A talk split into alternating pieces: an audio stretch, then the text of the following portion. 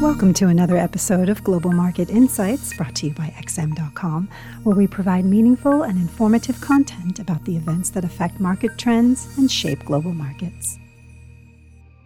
It's Tuesday, January 25th. Thanks for joining us at XM.com for the Daily Market Comment podcast by Raf Boyajian. I'm Christina Marujos. Shares on Wall Street staged a dramatic rebound on Monday, recovering from heavy losses that briefly took the S&P 500 into correction territory. The benchmark index was down by about 4% at one point before a last-minute rally pulled stocks out of the sinkhole. The S&P 500 ended the session 0.3% higher. The Dow Jones closed up a similar amount, while the Nasdaq Composite, which had slumped almost 5%, posted a 0.6% gain. However, the tech heavy NASDAQ remains in correction territory and futures are down again, suggesting the bounce back was merely a buy the dip opportunity rather than a meaningful rebound. Still, with technical indicators signaling that the near two week sell off was overdone, comeback is possible, especially if the upcoming earnings releases and Fed meeting go the market's way.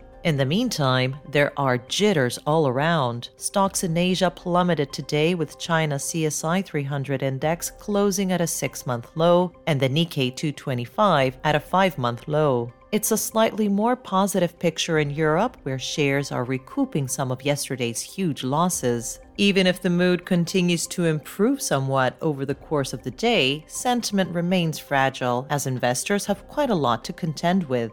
The U.S. Federal Reserve starts its two day monetary policy meeting today, and although no change is expected at tomorrow's announcement, speculation is running high that Fed Chief Powell will flag a sharp removal of accommodation at the next meetings. Markets are in no doubt now that policymakers need to act quickly to get a grip on inflation. But there's worries that the Fed has fallen so behind the curve it won't be possible to bring inflation back under control without choking off growth. Yesterday's flash PMIs out of the United States have already raised question marks about the strength of the economy as they pointed to stagnating growth in January. The fears about the growth outlook might be one reason why Treasury yields have taken a back seat lately, though they are edging slightly up today.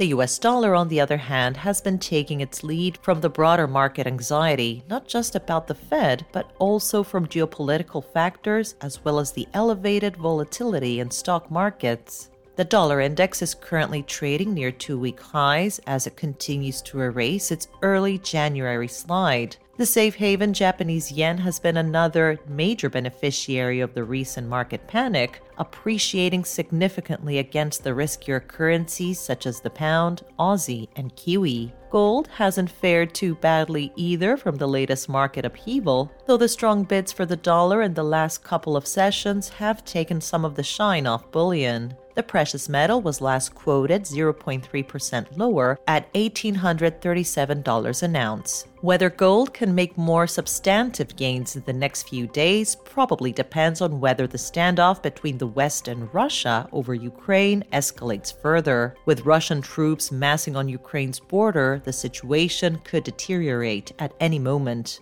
The prospect of a war on Europe's doorstep is taking a toll on the euro, which has slid back below $113. The never ending Partygate saga in the United Kingdom seems to be only marginally weighing on sterling. The New Zealand dollar, meanwhile, is unable to catch a break, skidding to more than 14 month lows versus the greenback. The loonie was off yesterday's lows as investors eyed a possible rate hike tomorrow by the Bank of Canada, but the Australian dollar got a boost from stronger than expected CPI data out of Australia earlier today, bolstering expectations of a hawkish shift by the Reserve Bank of Australia next week. Coming up later today, the U.S. Consumer Confidence Index for January could help shape the market tone ahead of the earnings report by General Electric and Verizon before the market open, and by Microsoft after Wall Street's closing bell. Thank you for listening to the Daily Market Comment Podcast here at XM.com. Thank you for listening to another episode of Global Market Insights brought to you by XM.com. For more in depth technical and fundamental analysis, be sure to visit www.xm.com forward slash research.